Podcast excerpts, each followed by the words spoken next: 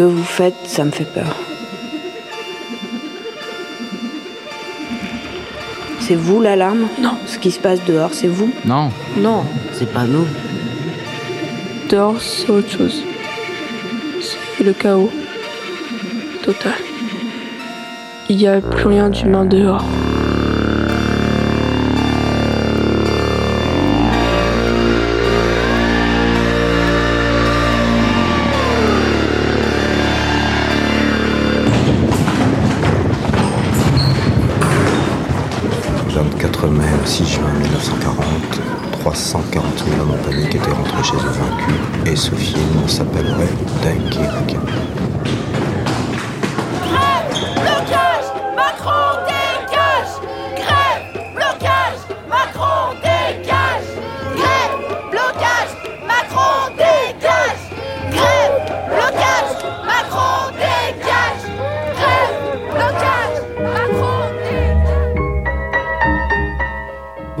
Toutes et tous. Vous êtes bien à l'écoute du triple 8 de Radio Grenouille. Bienvenue dans leur exquise, le magazine dédié au cinéma.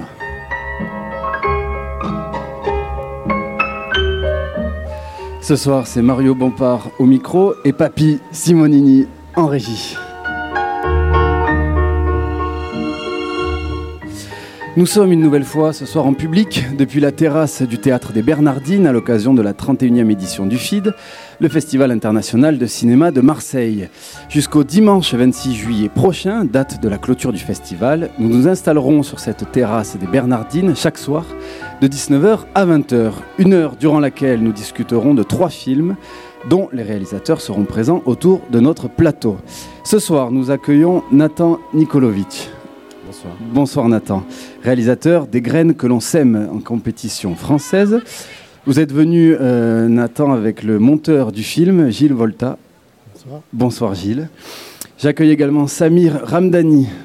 Bonsoir. Bonsoir Samir, réalisateur de La Cellule en compétition, premier film en compétition française euh, également. Et enfin Olivier de Rousseau, réalisateur de Northern Range en compétition internationale. Un film tourné dans la région autour de Calais et de Dunkerque euh, viendra en fin d'émission. Il sera accompagné du monteur du film, lui aussi, Léo Richard. Alors, euh, Nathan Samir, on a l'habitude de commencer nos émissions par euh, l'exercice périlleux du pitch. Je voudrais vous demander de présenter pour nos auditeurs en quelques mots euh, votre film. Nathan, on peut commencer par vous. Les graines que l'on sème, c'est un film euh, hommage. C'est l'histoire d'un- d'une lycéenne qui, pour avoir tagué Macron d'émission sur le mur de son lycée et fait de la garde à vue, euh, ne sort pas du commissariat, ne sort pas vivante du commissariat. Et suite à ce décès, les lycéens et ses professeurs vont prendre la parole. Voilà, donc c'est un film hommage euh, sur les funérailles de Kira, qui est morte pour avoir écrit Macron d'émission. Samir? La cellule, c'est euh, un film fantastique qui raconte en fait euh, une histoire de virus euh, qui contamine euh, la population française. Et on est dans un contexte un peu apocalyptique. Donc on va commencer, Nathan Nikolovic, par votre film, et puis par un premier extrait introductif, et puis on se lance dans notre discussion.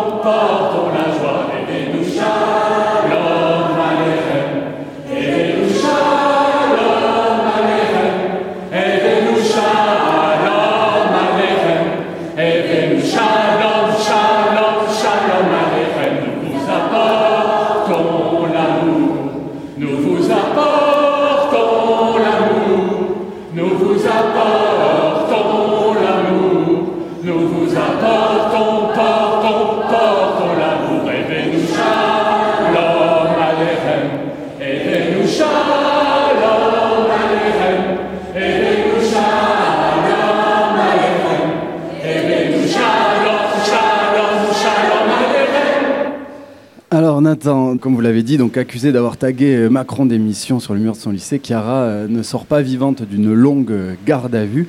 Et donc bouleversée, ses camarades de classe vont, prendre la parole, vont tenter de libérer la parole pour faire le, le deuil. Alors là, en introduction, on entendait ce chant, cette prière lors de la cérémonie religieuse en, en hommage à Chiara. Nous vous apportons la joie, nous vous apportons l'amour, nous vous apportons la paix. Ce film, c'est tout sauf un hommage aux gardiens de la paix, euh, pour le coup, aux forces policières dont vous dénoncez les violences et, et les agissements. Alors, euh, Nathan, des graines que l'on sème, c'est tout d'abord des, des- des graines que vous avez semées dans les, dans les têtes d'une classe de première euh, d'un lycée à Ivry-sur-Seine, c'est ça? Oui, alors je ne sais pas si j'ai semé des graines dans les têtes des lycéens, j'ai plutôt essayé de travailler avec eux. Ouais. Le film part d'événements euh, réels qui se sont déroulés dans ce lycée.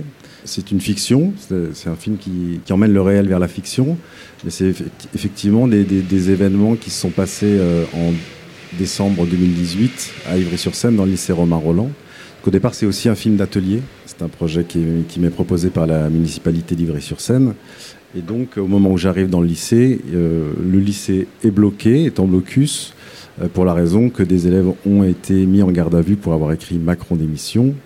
Et sous l'injonction du, rectorat, la proviseure du lycée a donc euh, porté plainte contre ces élèves. Donc moi, j'arrive sur ces, sur ces événements.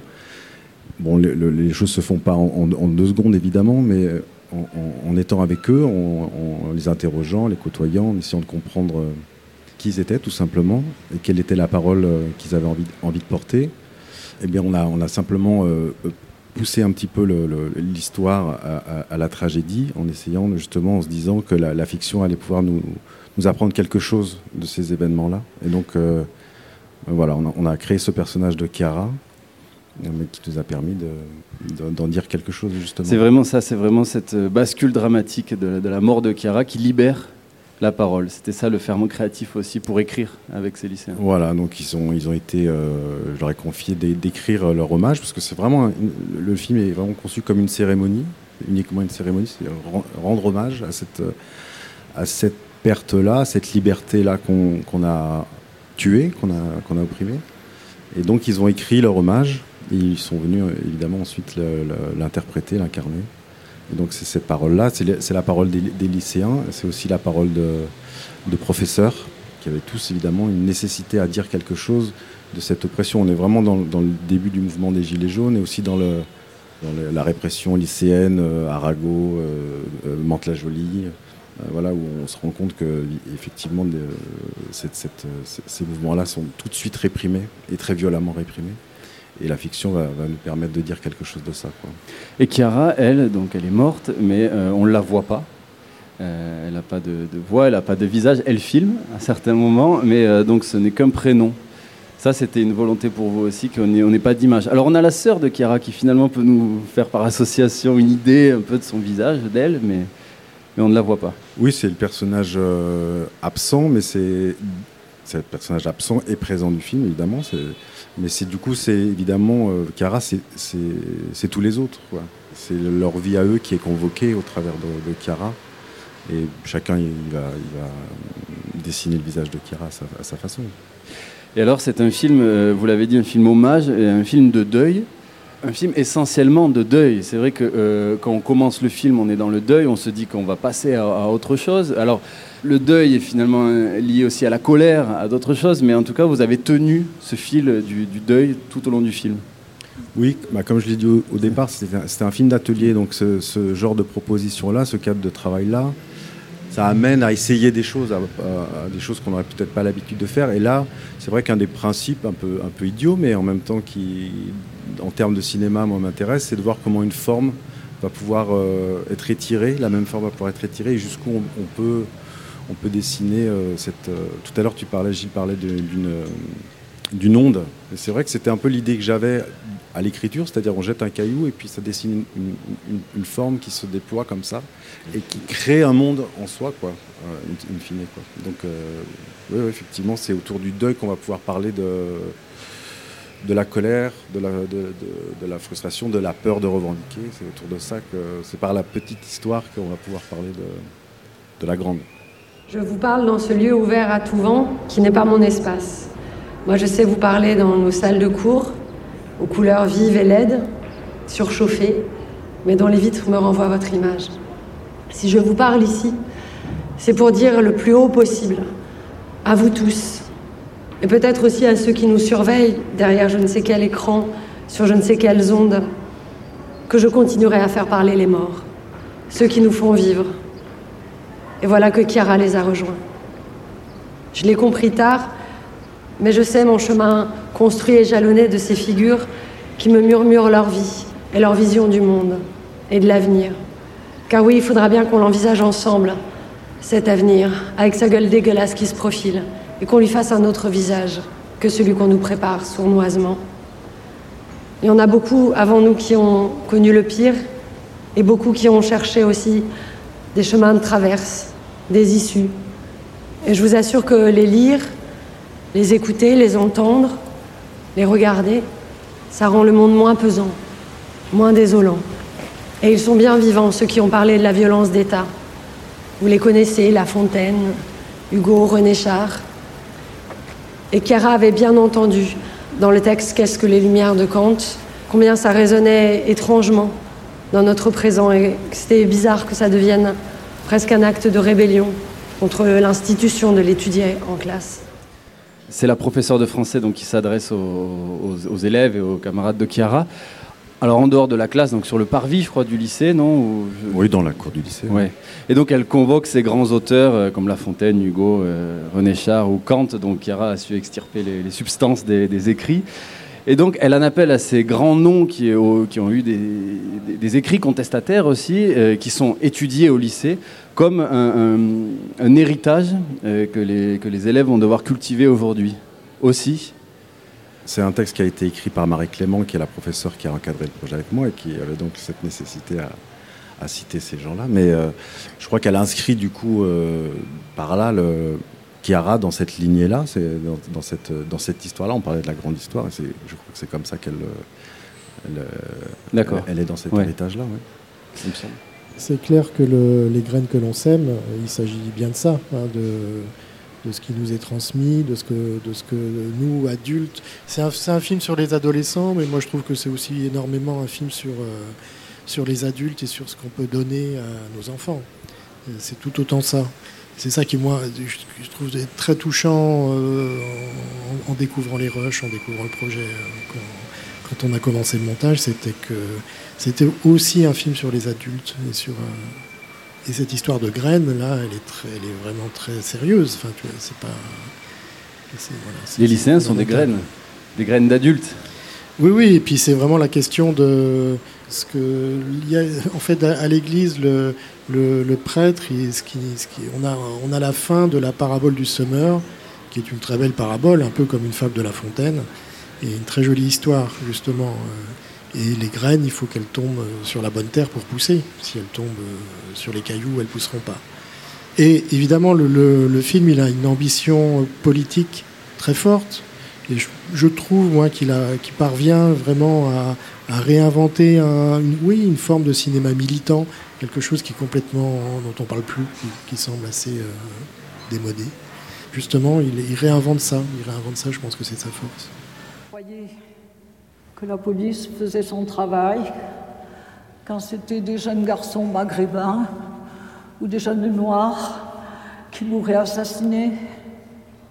Maintenant, on comprend que la police française est non seulement raciste, coloniale, mais qu'elle écrase aussi la moindre étincelle d'émancipation.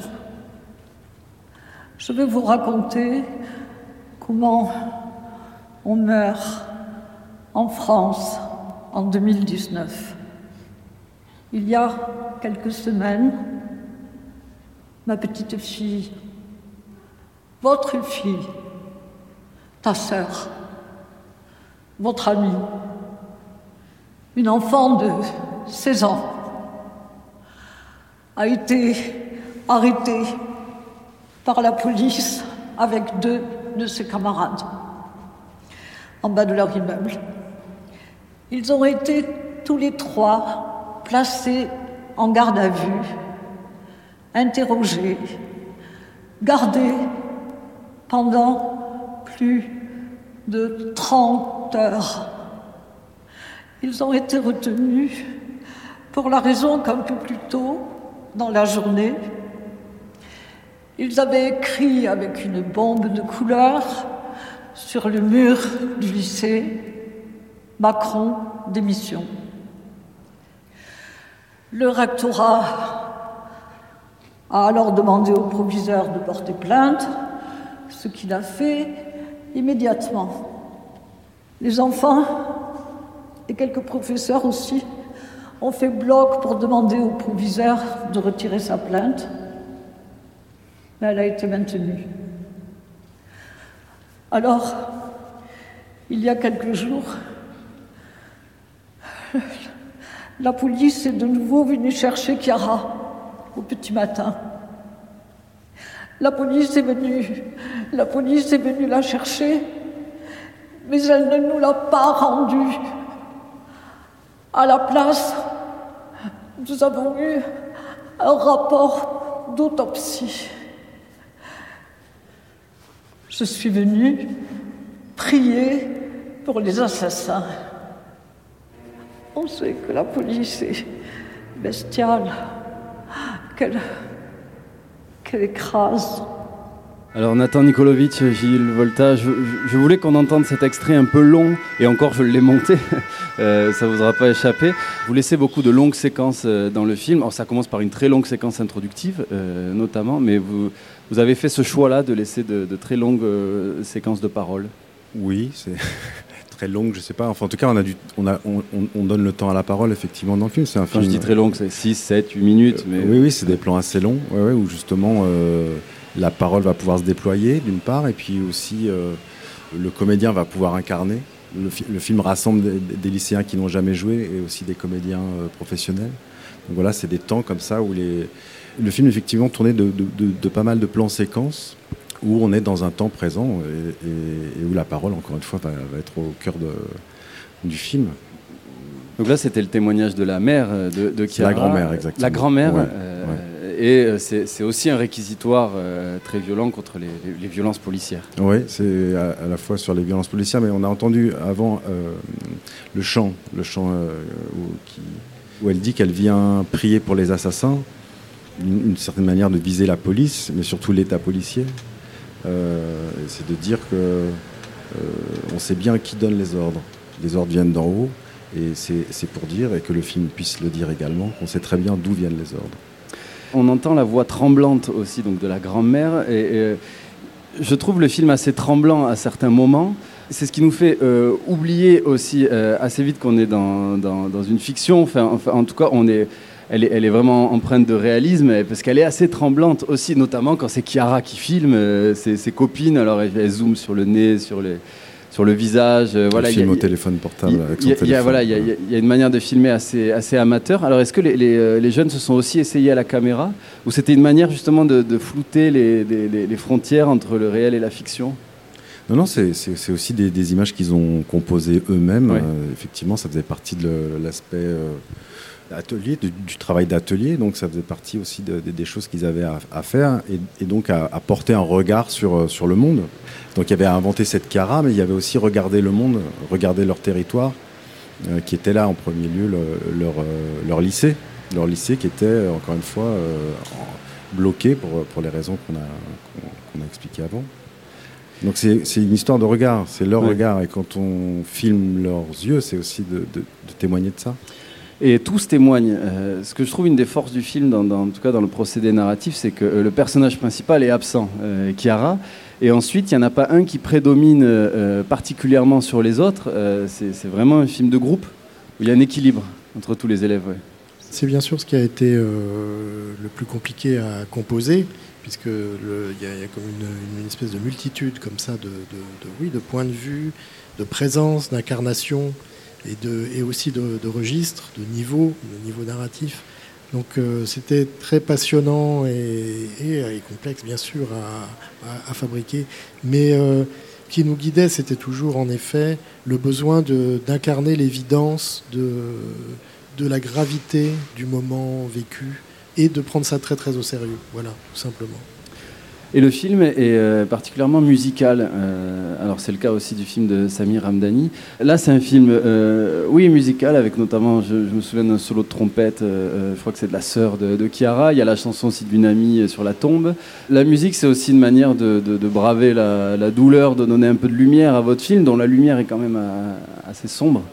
Oui, ce sont des choses euh, pareilles, c'est-à-dire c'est- c'est- c'est- qui sont évidemment devenues à l'écriture, mais qui ont été amenées en propre par ceux qui allaient euh, incarner. C'est-à-dire que j'ai demandé à, à Clémentine, qui joue donc la sœur de, de Chiara, l'actrice, si elle jouait d'un instrument. Oui, de la trompette, très bien. Alors tu, tu joueras euh, quelque chose pour ta sœur. Et puis Pauline, euh, pareil au cimetière, quelqu'un qui aime chanter, qui aime jouer. Donc ça, elle pouvait amener ça en propre. Voilà, c'est plutôt ça qui a guidé que. Vous amenez leur qualité, oui. Exactement. ouais. Merci beaucoup Nathan Nikolovic, merci beaucoup Gilles Volta. Merci de nous avoir conviés. Et alors peut-être euh, euh, un pont avec, euh, avant de passer au film de Samir Ramdani, peut-être que on- je peux vous interroger euh, tous les trois sur ça, en tout cas tous les deux. Vous avez mené donc des ateliers.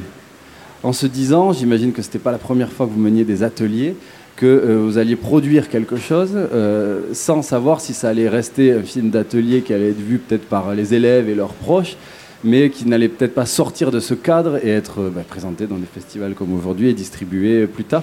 Comment vous vous êtes dit que vous allez en faire vraiment une œuvre qui allait dépasser ce cadre-là? Oui, bah non, on ne peut pas anticiper ça. On peut pas anticiper ça, mais ce qu'on peut faire, c'est, si on travaille bien, faisons en sorte que techniquement, il y ait, quelque chose qui puisse être distribué ensuite, exploité ensuite. Mais non, les choses se font vraiment par étapes, d'autant que euh, l'atelier dans lequel moi j'ai, euh, participé, il n'y a, pas vraiment de prérequis, c'est-à-dire qu'on on peut ne rien euh, rendre in fine, ça peut être euh, un court métrage. Donc moi j'ai avancé comme ça, vraiment pas à pas avec eux, et la première chose c'était de les rencontrer. Donc on se rencontre et puis ensuite on, on- on voit qu'ils ont un élan, ils ont, du talent, et donc ces choses vont fabriquer le film. Et c'est à la fin en fait qu'on sait qu'il y a un film, vraiment. C'est une fois qu'on est passé par le, le- par l'expérience du film, par la fabrication du film. ouais. Ouais, alors moi, c'était euh, c'est- euh, c'était assez simple. Euh, Moi, c'est- c'était une proposition d'atelier pour des artistes qui sont dans le champ de l'art des- de l'art contemporain. De mon expérience euh, aussi des ateliers, euh, je, je vois souvent des, euh, des projets qui, se, qui sont euh, vraiment axés sur la pédagogie. Donc l'artiste se plie à un exercice vraiment très pédagogique et, les, projets sont souvent euh, restent dans les tiroirs et sont pas assumés par, euh, par les auteurs. Moi, on m'avait on, demandé de faire euh, participer euh, à la conception du projet. Quand je m'implique dans un film, je peux pas faire autrement que mettre beaucoup d'énergie et passer beaucoup de temps. Et je voulais surtout pas que ça reste dans un tiroir, en fait. Pour moi, c'était assez clair que euh, je devais après porter le film et l'assumer comme un film euh, aussi euh, sérieux que les autres films que j'ai faits. Le seul petit problème, ou c'était pas un problème, mais c'était une petite difficulté, c'est que j'ai pas eu le temps. l'association ne m'a pas donné assez de temps pour, faire participer les, élèves à toutes les étapes de production. Donc on a fait, on a fait des choix. On a décidé ensemble quel type de film on voulait. Et on a décidé aussi que, que eux feraient euh, la partie euh, de l'interprétation euh, en tant que comédien et, développerait- et on développerait ensemble les personnages. Ce qui est déjà une belle partie. Ce qui était une partie, voilà, ce qu'on pouvait faire. Après, je, me suis. euh, en revanche, le, le film et qu'est-ce qu'il devait dire, euh, ça, on en a discuté ensemble. Alors, c'était la rentrée. Et les enfants, comment ça se passe avec eux? Les monstres Ah, ils sont super. Je les kiffe. Ils ont la pêche. hein. Comme si tout était normal. Ils ont pas l'air affectés par ce qui se passe. Enfin, presque. Quoi, presque? Il y a un groupe qui m'inquiète un peu. C'est-à-dire? Ils viennent, mais ils font rien. Non, mais c'est normal. Ils ont quel âge? On devait être pareil. Non, non. C'est pas ça. Il y a autre chose. Ils sont super sages. Ils viennent en cours et ils disent rien. Ils rendent aucun devoir. Ils participent pas. Ils se mélangent pas aux autres gamins. Les profs sont flippés. Perdent patience. La psy pense que c'est une forme de dépression liée à l'épidémie. Moi, je crois pas. Je crois juste qu'ils veulent qu'on les laisse tranquilles. Ils savent ce qu'ils veulent. Le monde s'effondre. Et on les oblige à prendre des cours de maths. Et c'est ça le problème. Ils font comme s'ils avaient plus besoin de nous. Et le pire dans tout ça, c'est que j'ai rien à leur répondre. Samir Ramdani, donc on a écouté un extrait de La Cellule, euh, votre moyen métrage, on peut dire euh, fantastique, donc un film de genre, un film de, de zombies aussi, donc c'est l'apocalypse. Et donc au collège, euh, dans ce collège, le collège Charles Péguy, je crois, à Paris, Tout à fait. euh, un groupe d'enfants donc a des pouvoirs euh, étranges. Et donc la cellule, c'est cette cellule d'enfants qui n'a qui n'a plus besoin des adultes, co- comme il est dit dans, dans cet extrait.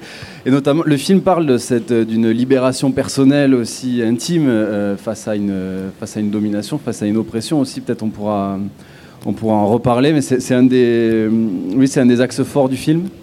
Ouais, bah c'est le, C'est- ouais, c'est l'axe fort du, fi- enfin, le, le sujet.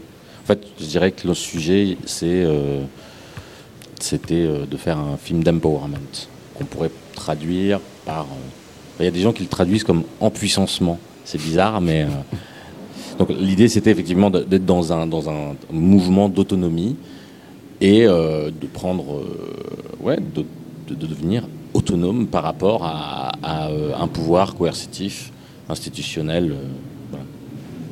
Avant de rentrer dans, dans aussi les liens avec euh, notre actualité qui sont euh, pour le moins étranges aussi, euh, avec ce virus et donc cette infection sociétale. Et, ouais, une moto vient de grimper au cours Julien. C'est l'heure de, de l'apéritif. Alors, qu'est-ce qui vous attire dans, dans les films de zombies? J'aimerais parler, parler du genre en, premier lieu, Samir Ramdani, puisque c'est pas votre premier film de genre. Qu'est-ce qui vous Mhm. attire particulièrement dans, ces, dans, Euh, ouais. genre Alors, euh, dans le, le film de zombies euh, tel que, on va dire, Romero l'a structuré, l'a proposé, donc on peut dire que c'est une sorte de pattern, une sorte de, de schéma de film qu'il a proposé et qui il l'a proposé sans, sans avoir l'idée qu'il allait être suivi par des, des, des centaines de réalisateurs. En tout cas, il a eu cette idée. Peut-être, peut-être ça, aurait eu- ça aurait pu être euh, un autre auteur qui, aurait cette idée, mais en tout cas, il a été assez brillant là.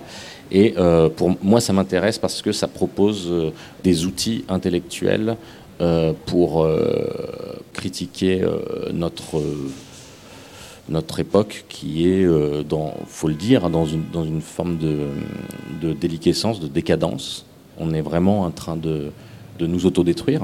Et euh, les, euh, la structure dramatique euh, du, euh, du film de zombie est un super outil pour euh, critiquer euh, ça. Par exemple, séparer la population en classes, c'est une manière, on peut, bah, tout le monde a compris qu'on pouvait du coup aborder son film d'un point de vue marxiste en faisant l'analogie entre les classes sociales, mais aussi aujourd'hui avec l'émergence des questions raciales, avec euh, la segmentation euh, de la population avec des critères euh, raciaux ou la- les ségrégations, je veux dire, d'une manière générale. Il y a cet exemple-là, mais il y a aussi une chose importante qu'il faut dire dans la structure du film de zombies tel que Romero le, proposait, c'est qu'il y a les dominés, qui sont les zombies, et il y a les survivants. Et dans les survivants, c'est un peu comme dans la règle du jeu de, Renoir, il y a un petit groupe euh, dont, chaque euh, personne qui constitue ce groupe représente un champ ou euh, un- champ institutionnel, économique. Par exemple, il y a un militaire à chaque fois, il y a un médecin, un scientifique, un représentant de la population civile, une journaliste, les médias. Et, dans ce microcosme, euh, il y a des relations qui se jouent, des relations de pouvoir. Donc, comme on n'a plus la structure de l'État pour faire loi et euh, empêcher les gens de, dominer les autres de manière outrancière, les cartes sont rebattues. Et là, on a un vrai débat euh, sur les forces qui peuvent s'exercer entre les différents champs sociaux, politiques, économiques. Et c'est ce qui m'intéresse dans les films de zombies. J'entends des voix et je vois des images. c'est celle de ces enfants. C'est comme si j'étais connecté à leurs esprits, à un vaste réseau de conscience. Ensemble, ces enfants forment une métaconscience capable d'entrer dans tous les esprits. Leur pouvoir vient d'un virus, un virus créé par les autorités pour rendre docile une population en révolte. Ce groupe d'enfants s'appelle la cellule. La cellule a le pouvoir de guérir les personnes enragées.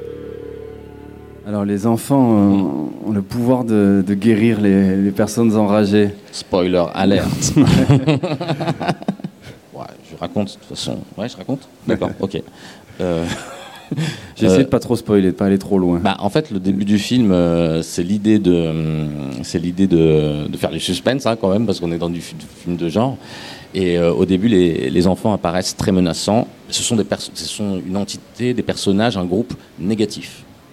Et euh, au fur et à mesure du film, on comprend que c'est plus nuancé que ça, et qu'en fait, euh, c'est plutôt des personnages positifs vous avez forcément compris que l'analogie du groupe d'enfants, il, peut être aussi comparé aux minorités dominées, tout genre de minorités, les minorités raciales, euh, de genre, euh, euh, etc. Moi, je suis arabe et je pense beaucoup à ces choses-là. C'est- des questions très importantes. On a une moi. première ministre euh, d'origine africaine aussi dans, dans votre film. Oui, oui, qui est ivoirienne et qui est pas du tout d'ailleurs hétéronormée, qui a la tête rasée, et qui est une sorte de badass euh, et qui c'est aussi une première ministre qui a un t-shirt, euh, qui a pas les attributs euh, classiques euh, du pouvoir.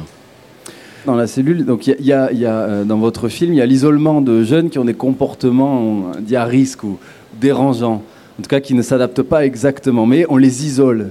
Ça aussi, ça renvoie à une critique sociale, j'imagine, euh, sociétale plus large, ou euh, dans une société qu'on veut aujourd'hui euh, entrepreneuriale, qu'on veut performative, on isole tout comportement un peu, un peu à l'écart, un peu en marge. Ouais, ouais, on peut dire plein de choses hein, là-dessus. hein. Ce collège, en fait, c'est un collège euh, qui est dans une zone où il y a, où il y a beaucoup de familles euh, populaires. Il y a des cités à côté. euh, donc c'est pas, c'est vraiment pas des, des gamins. même si c'est dans Paris Intramuros, ils sont vraiment pas du tout privilégiés. Au contraire. Donc, et en plus, j'étais dans une classe Ulysse, donc c'est des gamins qui ont des biais parfois cognitifs. Ça veut dire, ça veut dire qu'ils ont aussi un parcours et un bagage émotionnel et social euh, très costaud. Donc, euh, donc, donc en fait, euh, euh, ah, j'ai perdu le film. mais, euh, Donc cette classe Ulysse, oui, Euh, donc, donc- avec donc- ces enfants qui... voilà, do- donc j'ai perdu le film, pardon. Ça va me revenir. Chères concitoyennes, chers concitoyens, pour ceux qui sont encore en mesure d'entendre ce message, je vous remercie d'avoir respecté et de continuer à observer scrupuleusement les consignes de sécurité imposées par le couvre-feu décrété hier. Toutes les voies de circulation publique, routes, voies rapides, rues, chemins, places, doivent demeurer dégagées afin de permettre aux forces de l'ordre d'intervenir rapidement. Je vous annonce le maintien du protocole de quarantaine. Parmi les instructions fournies dans le livret d'urgence, j'attire votre attention sur l'importance de condamner chaque espace vide du lieu où vous avez trouvé refuge. Il est impératif que chaque délégué d'unité de retranchement fournisse leur rapport avant le crépuscule. Vous le savez, la situation est grave. Les contrevenants s'exposeront aux sanctions immédiates prévues par la loi martiale en vigueur. Mes chers compatriotes, jamais notre nation n'a rencontré une telle épreuve. Malgré l'incompréhension, l'effroi et la brutalité de ce qui frappe notre pays, je vous en conjure, tenez bon, soyez forts, pour que, dans des jours meilleurs, nous puissions reconstruire ce qui aujourd'hui semble s'écouler. Samir, sacrée coïncidence avec euh, la situation qu'on vient de vivre. Ouais, ouais, mais tout à fait euh, fortuite, relativement fortuite. Parce qu'en fait, euh, c'est un film que j'ai commencé il y a trois ans. J'ai eu des, gros problèmes de, production et il il est arrivé des choses dans ma vie qui m'ont obligé à stopper la production plusieurs mois. J'ai presque tout fait moi-même. J'ai fait les effets spéciaux euh, moi-même, j'ai fait le montage euh, image et le montage son et j'ai fait le bruitage euh, moi-même. Voilà. Donc ce passage, il, a été enregistré avant le, le confinement? Alors, il y, a une- il y a- il y a- il y a juste euh, euh, euh, quelques plans que j'ai tournés pendant le confinement. Oui, on voit des plans de Paris vides où je me Non, dis non, non, non, non. Ah non, Ça, non. je l'ai fait euh, il y a un an et demi. Ok. Et, j'ai- et je, les C'était ai, la belle occasion. je les ai effacés. J'ai effacé toutes les voitures et toutes les personnes moi-même. D'accord. Donc j'ai passé une semaine à, à, à fa- à effacer, euh, à vider Paris en fait. Donc euh, ça aussi, les, les gens me disent, euh, je suis sorti dans la rue, mais non, non, je, je, je tiens à rétablir la vérité. J'ai beaucoup trop travaillé sur ces plans pour qu'on m'enlève ça. Alors justement, dans la description de votre film sur le, le site du FID, Jean-Pierre M dit de votre film qu'il revendique la modestie de son économie de production avec des effets spéciaux rudimentaires et répétés. Est-ce que vous le revendiquez vraiment? Bien sûr. Oui. Bah oui, bah parce que parce que c'est un film de pauvre. Pourquoi un film de pauvre Parce qu'en fait, bon, déjà parce que j'ai eu, euh, je peux le dire, euh, j'ai eu euh, 11 000 euros en numéraire après euh, pour faire ce film. Après, j'ai, il y a plein de choses qui sont passées en nature. des gens m'ont rendu service, moi j'ai passé du temps, d'autres gens ont passé du temps. Mais pourquoi Parce que, parce que ça, ça se voit dans le film. Par exemple, quand je décide de représenter une première ministre qui n'a pas les attributs, c'est parce que je n'ai pas l'argent. Mais c'est pas seulement pour ça.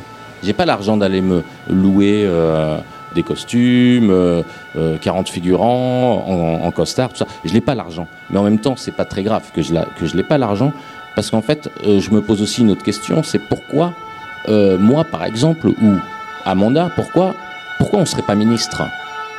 Pourquoi nous, on n'accéderait pas à la responsabilité politique Et pourquoi, et ça c'est la question des Gilets jaunes aussi, pourquoi on devrait avoir des costards Pourquoi on devrait parler un français parfait pour exercer des euh, responsabilités politiques toutes ces questions, en fait, elles, euh, découlent aussi de, de ce. Voilà. Donc, un film de pauvre de ce point de vue-là, mais un film qui n'a pas envie de se laisser faire. Donc, moi, je m'empare aussi de la question politique. Quand je vais euh, sur la place euh, filmer euh, la place de la Concorde euh, ou l'Arc de Triomphe, en fait, c'est des, lieux de pouvoir culturel, politique terrifiants. Et moi, je, m'en- moi, je les prends et je fais ce que je veux avec. Et je, les mets dans mon film et je paye pas les droits. Alors ça, c'est un point commun aussi. Peut-être que je me trompe avec votre film, Nathan. Euh, donc vous avez filmé des manifestations, donc celle des Gilets jaunes, mais euh, tout comme dans votre film, je crois, vous filmez des, des barrages de CRS, un plan assez, assez martial, assez très évocateur. Oui, oui, il y a, il y a- il y a le- il y a- une un plan ligne de, dans les deux de- films. de camions euh, qui, qui se met entre les manifestants et effectivement l'Arc de Triomphe, qui est, qui est un, qui est un lieu à, à préserver à tout prix pour les, pour les policiers. ouais. Ouais. Et en plus, il y a eu, la- il y a eu cette polémique euh, de la prise euh, symbolique des Gilets jaunes de l'Arc de Triomphe il y a quelques, il y a quelques mois qui a, qui a fait un peu euh, trembler le, le- le pouvoir. Bien pour ça qu'ils étaient, qu'ils étaient euh, gardés, enfin, qu'ils étaient proté- que le monument était protégé. quoi. Ah oui, oui, oui, oui, c'est vrai. Parce que c'est des grands symboles de pouvoir aussi. Évidemment. Alors aussi, c'est un lien entre les deux films. Euh, donc effectivement, votre film, euh, Nathan Nikolovic, se termine par, euh, par la lecture de Bernard Friot, donc d'un texte d'Aragon. Là, on a une belle prose euh, finale qui, qui est la vôtre aussi. Donc je la dévoile pas, je voulais les faire écouter Bernard Friot, mais alors c'est vraiment la fin du film. Et puis là aussi, je vous- malheureusement, je la fais pas écouter, il faut aller voir le, le film. Cette prose, elle est, elle est lue, donc il n'y a que de la voix off aussi, il n'y a pas de dialogue dans votre film. Dans un désert, là on quitte le désert du collège, qui est, qui- Mhm. qui est- qui est- qui est aussi un désert, et on arrive dans ce désert assez rosé, qui est particulièrement puissant. Ça, ce, dé- ce désert, vous l'avez vous l'avez filmé où? Euh, c'est au Maroc. En fait, je suis allé euh, rendre visite à Noël euh, à mes frères qui habitent à Marrakech. Et mon frère m'a prêté une voiture et je suis allé dans le Sahara. On était accompagné hein, d'une personne qui connaît bien et qui sait conduire sur les dunes. Donc, et il y a un lac qui s'appelle Iriki, qui est un lac salé asséché. Donc j'ai profité. C'était un voyage euh, vacances-travail. On a fait une journée euh, pour, euh, pour faire ces plans. Et, Et euh, voilà. Merci Samir. Alors on est rattrapé par le temps, mais euh, on pourrait parler de la musique aussi, une musique électronique Ah ouais, particulièrement c'est vrai. puissante qui, euh, qui sublime les, les émotions. ouais, il est gravite là, le musicien, il est quelque part. Mais... il, est, il est là, oui, euh, présent sur le feed. Alors, euh, Sarah Boursier, l'une de nos grenouilles, a recueilli quelques paroles à la sortie d'une projection de la cellule. Je crois que c'était hier. Euh, Papy, on peut, on peut l'écouter. Au début, le... c'était bien, le montage était vraiment. euh, Il y avait des choses, le truc des stylos, tout le truc de, au début euh, avec les sons qui prennent euh, beaucoup de place. Je pense que le- le- quand l'enfant dessine, que le, le professeur se perd dans le dessin et qu'il y a, il y a des enchaînements, des, des transitions qui sont plutôt juste, je trouvais, enfin, assez troublantes. Le travail des sons au départ avec euh, tous les bruits euh, qui sont faits par les enfants qui sont amplifiés. Et ça, j'ai trouvé ça vachement chouette. Tout ce travail-là sur le son qui était super cool. Ça, je trouve ça trop bien que ce soit fait avec des enfants d'un collège, euh, de pouvoir se retrouver sur les écrans du, du feed. Il y avait une, enfin, ouais, une assez grande hétérogénéité de- des profils, enfin des visages, tu vois. Ça, j'ai bien aimé quand c'est pas des, des beautés euh, calibrées et choisies. Par rapport au gouvernement, euh, à un moment, j'ai euh, j'ai- eu un tilt de me dire, c'est pas habituel, mais genre ça, casse les codes qu'on peut avoir de l'autorité, enfin des, représentants du pouvoir. Tu, tu penses ministre, c'était une personne jeune, noire, femme, genre c'était quand même différent de ce que, genre de l'homme blanc vieux, quoi.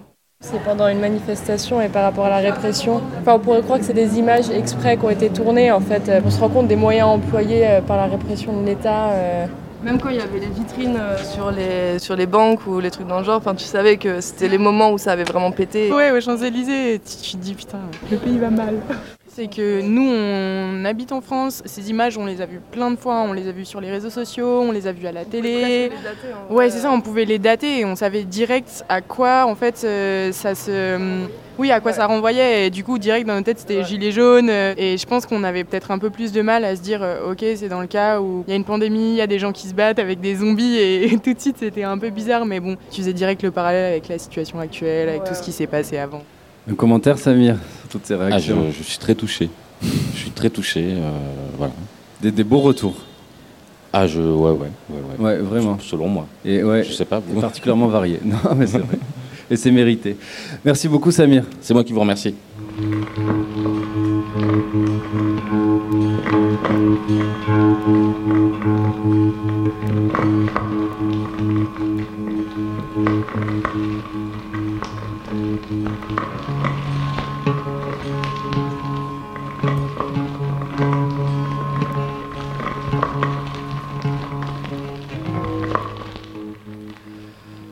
De Rousseau, donc on écoute la, bande son de Northern Range, euh, donc en, compétition internationale, euh, une très très belle bande son, un film particulièrement sonore, avec là une musique, une musique de trance, une musique répétitive. On en parlera, il y a d'ailleurs une superposition de plans sonores euh, qui est particulièrement intéressante. Alors pour commencer, ça a été l'exercice aussi pour Nathan et puis pour Samir. Est-ce que vous pourriez nous présenter votre film en, quelques mots pour nos auditeurs? C'est un film qui a été tourné pour une grande partie euh, dans une zone qui. ou un territoire, moi je faire appeler ça une zone, qui est entre euh, Dunkerque et un peu légèrement au-delà de, Calais. Territoire euh, un peu particulier qui, à notre avis, concentre un certain nombre de problèmes assez vifs. Question migrants, industrie, tournage de films, et puis voilà, après quoi. Sarah Boursier nous a rejoint. Sarah, tu as vu le Bonjour. film et, Bonjour. et tu avais des questions pour euh, Olivier. Alors oui, alors je voulais revenir sur ce film. Donc, si je ne m'abuse, vous avez tenté de faire le, le portrait de ce territoire que vous venez de nous, nous parler, où vous vivez et travaillez? Alors en fait, euh, j'habite pas très loin, je suis domicilié plutôt à côté de l'île. euh, euh, ce, terrain-là est plutôt, on va dire, à, trois quarts d'heure de, TER. J'y vais assez souvent, c'est un lieu aussi d'enfance, c'est un lieu historique très important. Donc je, le connais bien, mettons. Et donc, dans ce, film, on retrouve de nombreux plans sur les paysages un peu saccagés d'une mondialisation capitaliste, monumentale, hyper industrialisée. Par exemple, il y, a des inst- enfin, il y a des nombreux plans sur les installations portuaires de Dunkerque, Oui. la fumée des cheminées, des industries pétrochimiques. Oui. Comment vous avez composé avec ce paysage protéiforme? Comment dire, la, la question qui se pose quand on est dans, une, dans, dans, dans un terrain où euh, tout est en recomposition permanente et où il y a. En fait, euh, cet arrière-pays-là dont on parle, c'est le lieu qui fournit euh, en énergie et en matières premières toute l'Europe. Donc euh, c'est vraiment un arrière-monde. Et cet, arrière-monde-là, il est dévasté. Dévasté parce qu'effectivement, c'est des industries chimiques, c'est du pétrochimique, c'est une centrale nucléaire, c'est des zones qui. Il y a 14 zones Céveso, au seuil haut, plus une centrale nucléaire à Gravelines qui alimente 6% de l'énergie en France, qui est à peu près le modèle d'une centrale ukrainienne. Donc c'est- c'est-à-dire des usines à risque Oui, en fait, euh, Seveso seuil haut, c'est euh, c'est à, à- l'image d'une catastrophe en Italie qui s'appelait Seveso, où euh, du liquide toxique s'était répandu sur une population. C'est-à-dire qu'en gros, c'est un classement euh, institutionnel européen qui, a, qui est venu suite à ces. En gros, ça- en gros s'il y a une- quelque chose qui pète vraiment, c'est il y a une dan- dangerosité réelle. dans- en gros. Mais il y a des gens qui y travaillent et, des- et aussi beaucoup de gens qui y vivent. Hein. C'est pas. C'est pas, pas simplement un désert, c'est aussi très habité. Quoi. Et ce qui m'a marqué euh, dans, dans les plans de, de paysages que vous filmez, c'est que vous les filmez avec une certaine distance, avec euh, une forme, enfin dans une forme d'errance. Un peu au début, moi j'ai presque vu un voyage tout au début, Oui. avec un carnet de bord, avec les dates euh, Oui. qu'on entend en fond. Oui. Et vous le filmez depuis plein de points de vue distanciés, depuis derrière une fenêtre par exemple, ou à plus- plusieurs centaines de kilomètres, euh, plusieurs centaines de mètres du littoral, ou de l'autre côté d'un port. Et même euh, avec la distance d'un cartographe, puisqu'on fait des plans de cartographie euh, qui relient les points entre eux, qui les Oui. mettent en tension. Oui. Et la façon dont vous filmez euh, parfois certains documents, euh, qui regardent même le, voilà, le monde depuis ce point de vue distancié, parfois même stoïque, vous mettez le spectateur en fait dans cette distance-là. Et je voulais savoir si c'était un désir de faire du spectateur un observateur distancié, comme vous l'avez sûrement été vous-même. Ce qu'on pourrait entendre dans, votre question, c'est que cette distance amène une forme de froideur. Or non, c'est plutôt quelque chose qui a à voir avec, euh, avec une expérience existentielle qui pourrait, qui pourrait euh, se nommer effroi, mais aussi euh, désarroi. Donc on cherche, on, c'est pas qu'on cherche des distances, on cherche le, le- point, le point depuis lequel quelque chose peut apparaître. Donc effectivement, comme c'est très très vaste, on cherche les angles. Et donc effectivement, à un moment donné, ça fabrique une forme d'écart, on va dire. La question de la cartographie, c'est, je trouve ça juste parce que je pense que d'une certaine manière, faire du cinéma, c'est euh, un problème de géographie et de temps. Et que lorsqu'on va quelque part, euh, on a besoin déjà de connaître un peu l'endroit, quoi, et donc de l'étudier, on va dire. Voilà. Effectivement, ces plans euh, sont composés aussi, donc on voit ces, ces architectures industrielles vraiment qui, qui sont Mhm. composées dans des plans, euh, comme vous le disiez, distanciés. Mhm. Je te reviens complètement. Sarah, moi j'ai j'ai vu dans cette errance, euh, euh, en scruteur comme ça, comme si c'était presque des bêtes sauvages, euh, ces, ces usines toxiques dont on n'avait pas le droit de s'approcher. J'avais Oui. presque l'impression de vivre un safari où on est à distance parce que sinon c'est trop dangereux. Bah, C'est-à-dire qu'il y a déjà une chose réelle, c'est que maintenant c'est une zone quasiment interdite, euh, qui était très fréquentée avant, mais juste à cause de, de la dangerosité, tout ça c'est un peu compliqué. S'approcher trop, c'est pas possible, parce qu'il y a des gens qui travaillent, et donc qu'est-ce que vous foutez là quoi? Donc il faut trouver l'axe depuis lequel on voit quand même quelque chose, qui est une distance, enfin je dirais un écart euh, nécessaire pour voir en fait. Et, euh, mais il se trouve que euh, effectivement parfois la vue est complètement obstruée. Ce qu'on voit c'est juste le dépannage de fumée. enfin, on, voit peu de choses en réalité, malgré le sentiment qu'on a que c'est vaste, quoi. Me semble-t-il. Et en même temps, moi, dans le film, je me suis sentie effectivement témoin de cet effroi là, dont vous avez parlé. Et, euh, et tout d'un coup, c'est à la fin du film que j'ai compris le nous dont vous avez parlé au tout début. Oui. Et je voulais revenir sur euh, cette citation au début du film. Et de quel nous s'agit-il? Du us. De quel nous s'agit-il? Bah, C'est déjà la communauté euh, présente en présence du film. Ça, c'est, euh, il y a cette littéralité-là. C'est un, poème de George Oppen, qui est un poète américain qui a classé du côté de ce qu'on a appelé la poésie objectiviste. Il a une particularité au-delà d'une écriture qui est très pointue, très juste, très concrète, c'est qu'il était communiste. Il a milité aux États-Unis et poète. La particularité qu'il a, si vous voulez, c'est que pendant qu'il était militant, il n'écrivait pas. Il n'a jamais mélangé les deux. Et néanmoins, son écriture est traversée par cette question de, nous. En fait, le poème dit euh, il appartient à chacun d'aller voir quelle est la, que la plus grande question qui nous est posée, c'est la question, euh, c'est le mot nous, le mot nous en italique. Et que effectivement, le film ne répond pas à ça parce que ça serait vraiment très un peu, un peu prétentieux, mais c'est euh, ce nous, c'est l'industrie. Pour l'anecdote, il y a une entreprise qui est filmée euh, au sein de cette zone qui fabrique ce qu'on appelle des larmes de sirène. Ah, d'où le chapitre sirène. Ça vient aussi de là.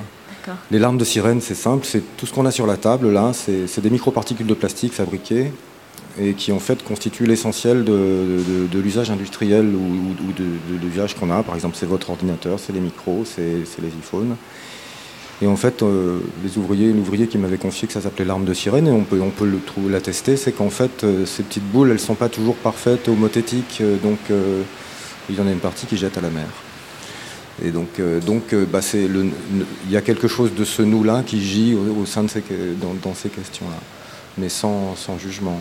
Parce qu'il ne s'agit pas de dénoncer, il s'agit d'essayer de, donner à voir et à entendre. Encore un secret de, de ce film. J'ai l'impression de découvrir toujours des secrets euh, dans ce film. Et là, je voulais euh, aller sur le secret du son du film, Oui. euh, sur euh, euh, la bande sonore, notamment le double, le double son de la trame d'une guitare. Oui. qui est décrit comme une sorte de blues minimaliste Oui. répétitive, qui est C'est mêlée à des prises de son de paysages sonores, des, euh, des camions sur l'autoroute, des percussions de vent dans les micros, des bruits du monde. euh, et cette superposition entre musique et acoustique, elle est, elle est très forte dans le film et très présente.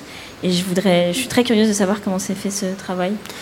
D'abord, une chose par rapport à ça, c'est que hum, le son, c'est quelque chose qui donne à voir, tout autant que les images. Donc si on ne le traite pas à égalité des images, il y a quelque chose qu'on rate par rapport à la question cinématographique. Donc on avait besoin de constituer un tissu euh, sonore qui nous permettait de, pallier aussi à la pauvreté euh, systémique des images qui sont très très stratifiées et où en fait on, sait qu'il s'est passé des choses, qu'il y a des choses mais on ne sait pas bien. Et donc le son vient apporter un élément dialectique, on va dire, qui, permet de constituer le récit, mettons le récit en image en son. Donc euh, il y a deux choses, c'est qu'effectivement il fallait amener de cette zone un certain nombre de matières, on va dire sonores, qui venaient de ce lieu-là et qu'on compose, mettons, qu'on conjugue avec ces plans, ces images. Et aussi, une deuxième chose, c'est qu'il y a une partition improvisée qui a été enregistrée quasiment en une journée, faite par deux camarades, dont un effectivement joue d'une guitare euh, qu'il a fabriquée lui-même. Et euh, quand a été choisi ou décidé d'utiliser cette partition improvisée, la promesse qui a été faite, si vous voulez, c'était de dire si vous jouez pour un film dont vous n'avez pas encore vu les images, ce qu'on va choisir, c'est pas des morceaux pour aller agrémenter un peu les images, comme on fait en général beaucoup dans le cinéma, mais on va prendre ces, ces- ce- ces blocs comme des blocs sonores qui vont orienter le montage et travailler avec le montage. Et même lorsqu'on n'entendra rien, la bande passante continue. Et lorsque le son redémarre, le son a continué, sauf qu'on ne l'a pas entendu. Et ça, ça a fabriqué le, le montage. Je ne sais pas si je suis assez euh, clair, mais c'est... Donc, le, Ça dévoile aussi des liens cachés entre les images. voilà, c'est ça. Et- exactement. Et, et- et le, le- donc le son est un élément, euh, on va dire, narratif, mettons, euh, au même titre que les images, au même titre que les apparitions de, de- de voix, tout ça, mais qui est traité, enfin, pardon, pris euh, dans le plus grand sérieux qu'on peut essayer. Après, la difficulté, c'est que quand cette partition a été improvisée, il a fallu euh, se dire que c'était ça qu'on avait, que c'était avec ça qu'on avait décidé de travailler. Ça a été l'enjeu de montage, en quelque sorte. Et pas de dire, bah, je vais... Voilà, c'est pas un peu ça. Voilà. Au même titre que vous avez fait un grand travail de, de so- sonore, il y a un grand travail photographique. Est-ce que vous ne seriez pas aussi photographe? Parce que moi, euh, qui ai pas un peu fait de photographie argentique dans ma vie, Mm. j'ai vu des plans photographiques euh, incroyables qui m'ont beaucoup plu et marqué. Et je me suis, j'ai été très heureuse de- des libertés que vous avez prises dans ces plans cinématographiques qui rendent visibles les mises au point, les focus, les mouvements parfois un peu hachés et saccadés de la caméra. Et dans toutes vos images, j'ai observé ce travail systématique où vous jouez avec le flou, la netteté, le premier plan, le second plan d'une image. Et euh, je voulais savoir si ces mouvements étaient voulus et s'ils traduisaient une position cinématographique qui vous est propre.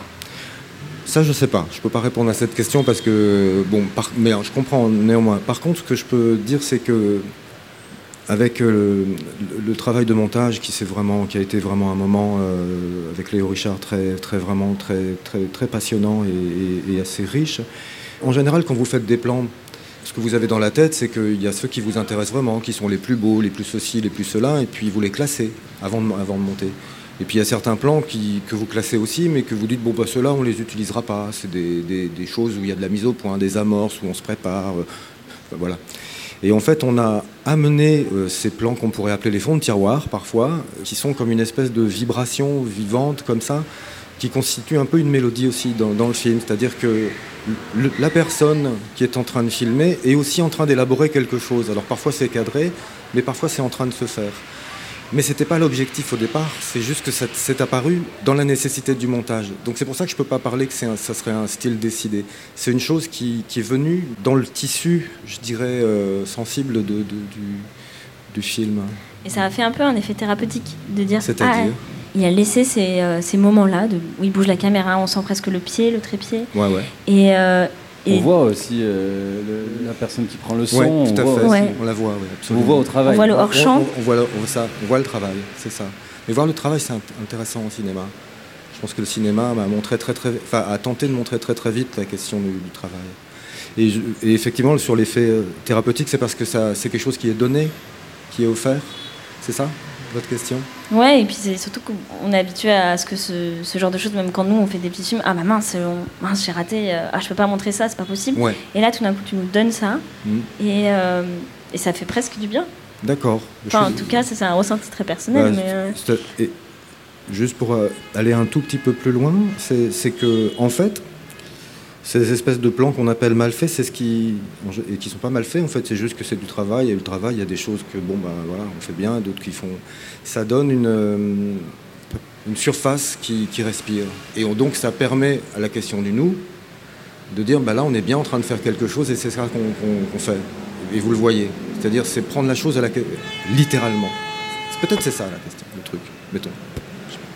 Pour revenir sur le travail euh, photographique, il y a euh, un filtre euh, très blanc, euh, embrumé, donc on a la brume aussi Mm. du nord, euh, qui contraste beaucoup avec des scènes très colorées, notamment des fêtes de Dunkerque ou de, ou de, Ouais. ou de parterres de fleurs. Oui, ce, ce filtre assez crémeux, euh, très blanc, pourquoi avoir fait ce choix-là de le répéter? Bah, en fait, c'est au départ, ça part d'une d'une chose très simple. Il se trouve que euh, il arrive encore parfois qu'il y ait euh, ce qu'on appelle le fog en Angleterre, qui est cette espèce de masse de brouillard qui arrive. On et on ne sait pas si c'est des, choses euh, naturelles, des nuages, ou et dedans c'est mêlé avec de la fumée, quoi. Et que euh, cette espèce de blancheur là. euh, assez inquiétante, on peut dire, mais en même temps qui donne une espèce d'épaisseur comme ça au film ce côté un peu laiteux, c'est ce que le type de caméra avec lequel j'ai travaillé permet. Parce que objectif photo plus plus Panasonic très simple. Et je trouve que ça donne une vision de, de ce qu'on pourrait appeler aussi, euh, ce qu'on appelle aujourd'hui les modifications climatiques. Des, ça fait penser un peu aux peintures de Turner, dont certaines ont été peintes euh, dans des conditions où le climat en, en Europe à ce moment-là avait a été terrible. Donc c'est une espèce de voilà, Accentuer ça, moi ça m'a fait aussi, ça m'a renvoyé à des fantômes aussi beaucoup. D'accord. Ce filtre très blanc. Oui, oui, oui, oui, on peut dire ça aussi. Oui, oui, je pense. Merci beaucoup Olivier de Rousseau, donc réalisateur de Northern Range en compétition internationale. Merci à Sarah. Merci. Et merci à Papy, Merci. brillant à la technique ce soir. Merci Je vous souhaite une très très belle soirée à tous et on se retrouve demain, même heure, sur cette même terrasse du théâtre des Bernardines. Très très belle soirée à tous. Ciao ciao.